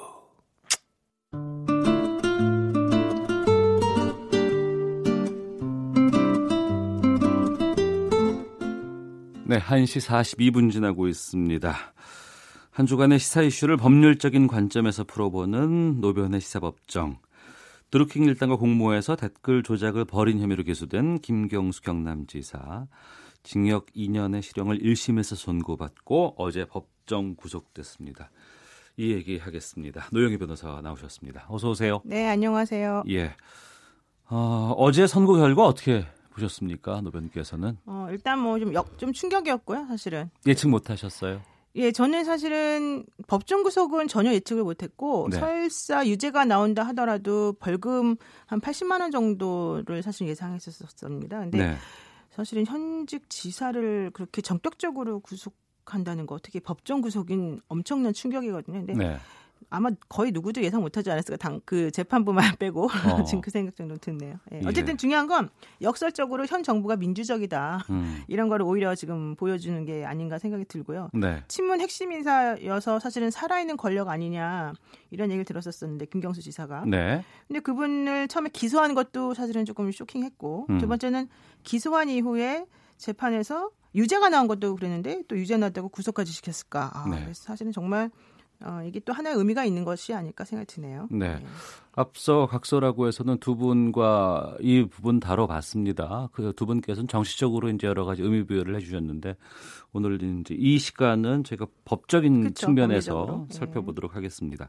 현직 도지사의 법정 구속 이건 어떤 의미가 있다고 보시는 거예요? 그러니까 지난번에 그 2016년 9월에요. 홍준표 전 대표에 대해서 그 성완종 씨로부터 1억을 받았다라고 하는 이유로 재판이 있었습니다. 그랬습니다. 그때 선고가 내려졌는데 징역 1년 6개월이 선고가 됐었습니다. 예. 실형이었는데 당시의 재판장은 홍준표 전 대표가 오랫동안 정치를 했던 사람이고 또 현직 단체장이라고 하는 점을 고려해서 법정 구속은 안 하겠다 이랬어요. 네. 그렇게 생각을 해보면 사실은 이번 건은 23년 만에 가장 높은 그 징역형 선고예요. 사실은 게다가 법정 구속이라고 하는 것은 현직 지사에 대해서는 거의 안, 잘 안 해요. 근데 네. 했다는 것은 일단 재판부가 보기에는 엄청나게 어, 이 지사 경, 그 경남 도지사인 김경수 지사가 어, 큰 잘못을 저질렀다라고 일단 봤다는 거고요. 예. 그렇기 때문에 그 경남 도민들이 이 지사가 구속됨으로 인해서 입는 그 행정 공백이라고 하는 것을 피해보다는 네. 오히려 이제 이 선거와 관련된 그리고 여론 조작이라고 하는 것이 갖는 의미를 좀 더 강력하게 사람들에게 일깨워야 된다라고 하는 그런 생각 때문에 이런 식으로 구속을 시킨 게 아닌가 생각이 들어요. 네. 그럼 그 구속에 대한 판단은 그냥 그 재판부가 재판부의 재량에 달려 있는 건가요? 그렇죠. 원래 실형 선고하면 사실 구속되는 게 일반적이지만 네. 구속을 안 시켜주는 경우에는 2심에 가서 좀 더 열심히 싸워봐라라든가 음. 방어권을 좀 보장하겠다 하는 의미가 있고요. 네. 그리고 또 그 사람을 구속시킴으로 인해서 공익적으로 좀 더 손해가 많다고 생각할 때는 또 구속을 안 시키거든요. 그러니까 음. 지사 같은 경우에는 지방자치단체의 장이지 않습니까? 네. 그러니까 그런 분들이 사실 행정 공백이 생기게 되면 매우 힘들어져요. 게다가 음. 재판 받느라고 많이 힘들었기 때문에 네. 이제 일반적 으로는 그런 여러 가지 것들을 비교 형량해서 뭐 어차피 만약에 유죄가 확정이 되면 그때 가서 구속시키면 되니까 이런 음. 생각 때문에 사실 잘 안 하는데 이번에는 이렇게 구속을 전격적으로 시켰다는 것은 재판부가 사실은 세 가지 측면에서 좀 이 지사를 안 좋게 본 것이다. 네. 왜냐하면 첫 번째 얘기가 기계적인 방법으로 왜곡된 여론을 형성한 행위가 매우 위법하다. 네. 위법성이 중대하다. 두 번째로는 죄질이 매우 불량하다 이랬습니다. 음. 그러니까 그리고 그 여론 왜곡이라고 하는 것을 단호히 바, 배격했어야 되는 현직 의원이었잖아요. 예. 그런데 목적 달성을 위해서 이런 걸 공직까지 제안하니까 매우 이거는 불량한 사람이다. 그다음에 세 번째로는 객관적 물증과 관련 진술이 있는데도 계속해서 부인하는 것은 매우 괘씸하다. 어. 그러니까 세 가지가 다 작용을 했는데요. 예. 이제 이게 아마 상당히 엄하고 중한 이런 결정을 내리게 된 계기인 것 같습니다. 앞서서 말씀도 중에 23년 만에 가장 높은 형량이라고 말씀하셨는데 이번에 혐의가 두 개였죠. 그렇습니다. 예. 그러니까 컴퓨터 등 장애 업무 방해라고 하는 것 하나 하고 이제 공식적인 혐의 사실 명칭이죠. 예. 또 하나는 공직선거법 위반이었습니다. 어. 여기서 컴퓨터 등 장애 업무 방해라고 하는 것은 2016년 11월부터 드루킹 김동원 씨 일당과 같이 공모를 해서 네. 그 대선 후보의 당선을 위해서 댓글 조작 프로그램을 만들어서 여론을 왜곡하고 조작시켰다라고 하는 그래서 그 네이버라고 하는 그 포털의 업무 기능을 방해했다. 음. 이게 바로 컴퓨터 등 장애 업무 그 어, 장애 업무 방해죄에 해당이 되고요. 네. 또 하나는 그 본인이 이제 지난번 그 지방선거에서 경남도지사로 나오는 과정 중에서 네. 센다이 영사직을 사실은 그 미끼로 음. 담보를 해서 자신에게 또 유- 유리한 여론을 형성해 달라라고 하는 의미로 네. 이들과 같이 공모했다는 얘기였거든요. 그래서 이제 이 두 가지 혐의 사실이었는데 둘 다 음. 그래서 컴퓨터는 장애 업무 방해적 댓글 관련해서는 실형 2년 그리고 공직선거법 위반과 관련해서는 징역 10개월에 집행유예 2년의 판결을 선고했습니다. 네. 앞서 뭐 죄질이 불량하다 뭐 여러 가지 뭐 이런 얘기 있었지만 이번 법정 구속의 결정타를 날린 그 증거 이건 뭐였어요?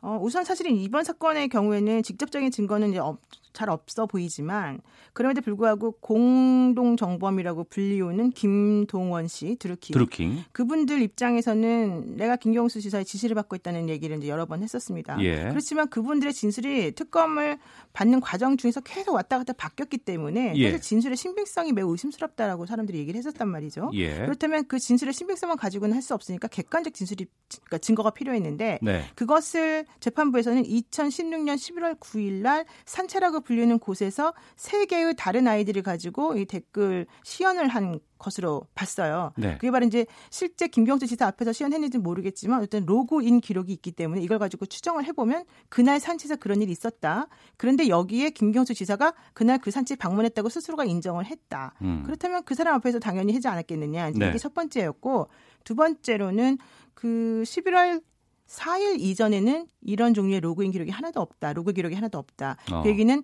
그 중간에 김경주 지사의 지시를 받고 오케이가 된 다음에 이 프로그램을 개발한 것이다. 이렇게 추정해 볼 수 있다.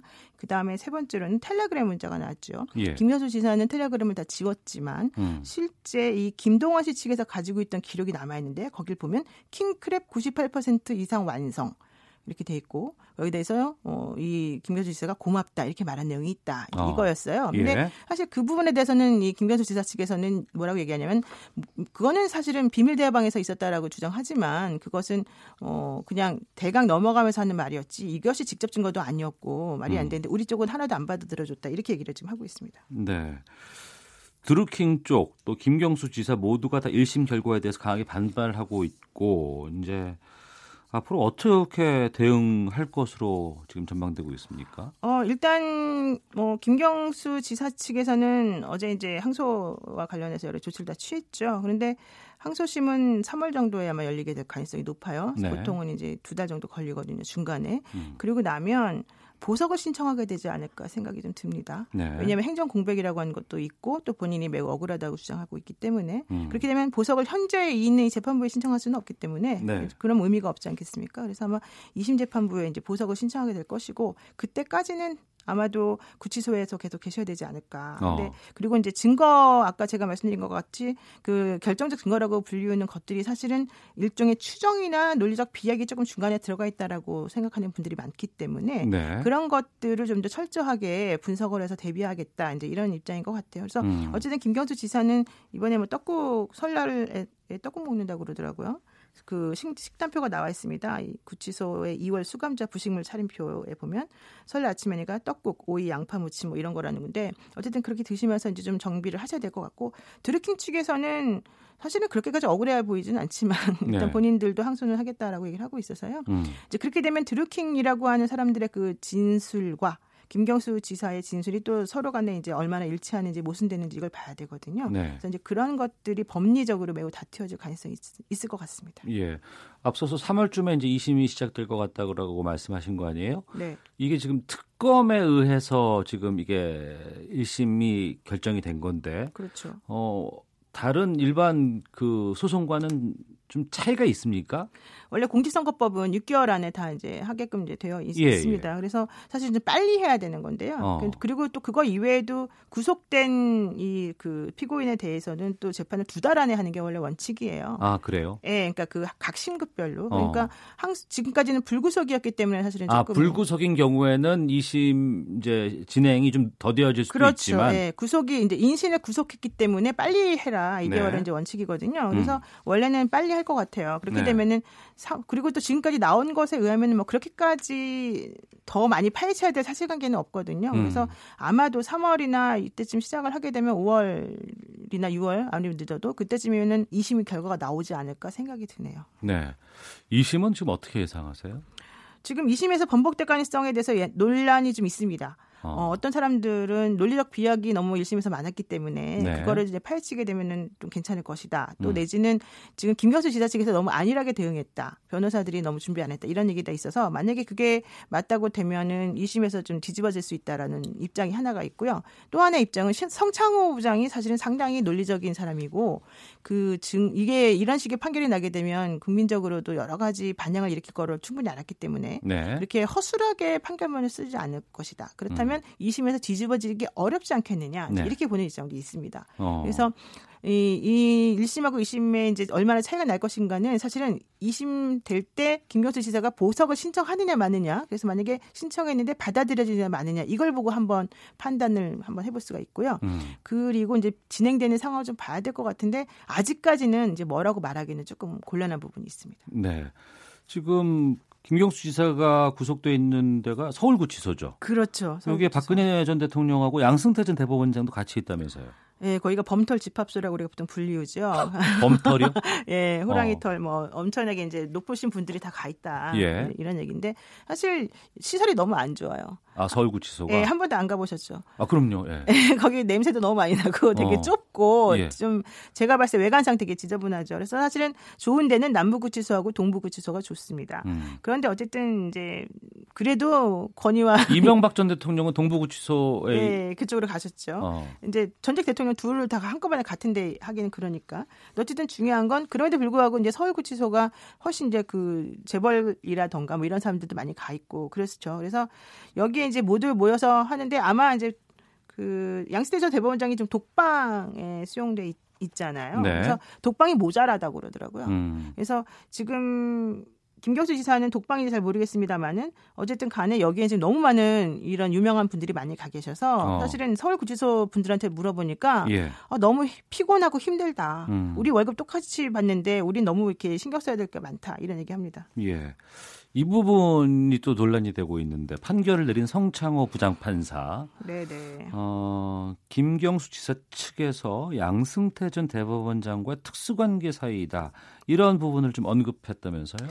사실 이제 그런 언급은 좀 그렇게 썩 적절해 보이지는 않습니다. 근데 네. 어쨌든 간에 성창호 부장판사는 그 양승태 전 대법원장의 그 비서실에서 근무를 했는데 이제 보통 그쪽에 있는 분들은 고등법원에 근무하시는 분들이 많이 가거든요. 네. 그래서 되게 비서실에 근무한다고 하는 건 사실 거의 수족이나 마찬가지로 제일 근한 그러니까 가까운 거리에서 하는 거기 때문에 음. 엄청나게 좀 양승태 키즈라고 불리울 정도 아니냐 뭐 이런 얘기도 사실은 해요. 네. 근데 이제 그것도 있고 또 박근혜 전 대통령 재판에도 관여했었었고 또 한나의 별명은 영장 기각 판사라는 또 별명도 있어요. 성창호 판사가요? 네, 영장 기각 제적이라는 판, 제, 별명도 있었어요. 어.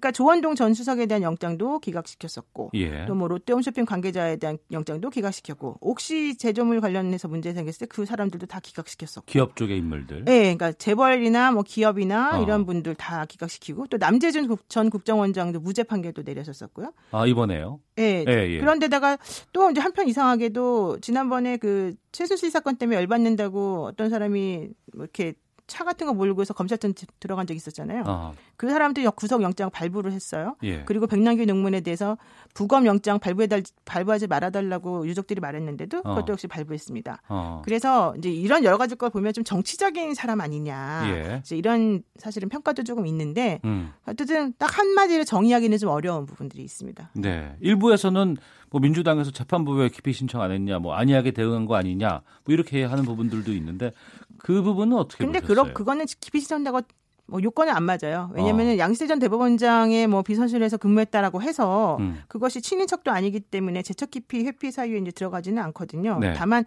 추정하고 이제 얘기하는 것 중에 하나는 양승태 전 대법원장을 구속시킬 정도로 이 제, 이 법, 그러니까 이 정권이 음. 좀 현 사법부나 이런 데다가 좀 이랬는데 그 성창호 부장과의 관계를 고려해 보면은 좀 안 좋게 판단 내릴 수 있, 는거 아니냐 정도인 거지. 예. 그런 거 가지고 우리가 일일이 다 해주지는 않거든요. 우리나라가 이제 30대까지는 이제 유죄를 인정하지 않고 있기 때문에요. 그렇죠. 그런데 이 지사직을 지금 구속된 상황에서는 이건 어떻게 되는 거예요? 어, 보통 지사직 구속된 상태에서도 업무 보고를 받고요. 아, 그래요? 예, 예전의 경우를 비춰보게 되면 그렇게 하더라고요. 어. 그래서 그 아마 지금 직무 대행이 있을 겁니다. 그래서 네. 직무 대행분이 이제 일을 하시면서 중간 중간에 보고 받으시고 중요한 결정 본인이 내리기도 하고 뭐 대행이 음. 내리기도 하고 이런 식으로 하는 것 같습니다. 알겠습니다. 5044님, 뭐 대화방에 결정적 증거가 있다는데 떳떳하다면 김 지사는 기록을 왜 삭제했을까요? 라고 의견도 주셨고 2885님 추정으로 유죄를 내렸군요. 망연자실 이런 의견도 보내주고 계십니다. 자, 노변의 시사법정 노영희 변호사와 함께했습니다. 말씀 고맙습니다. 네, 고맙습니다. 예. 오태훈의 시사본부 오늘 어, 여기서 인사를 드리도록 하겠습니다. 저는 내일 오후 12시 20분에 다시 인사를 드리겠습니다. 내일 뵙겠습니다. 안녕히 계십시오.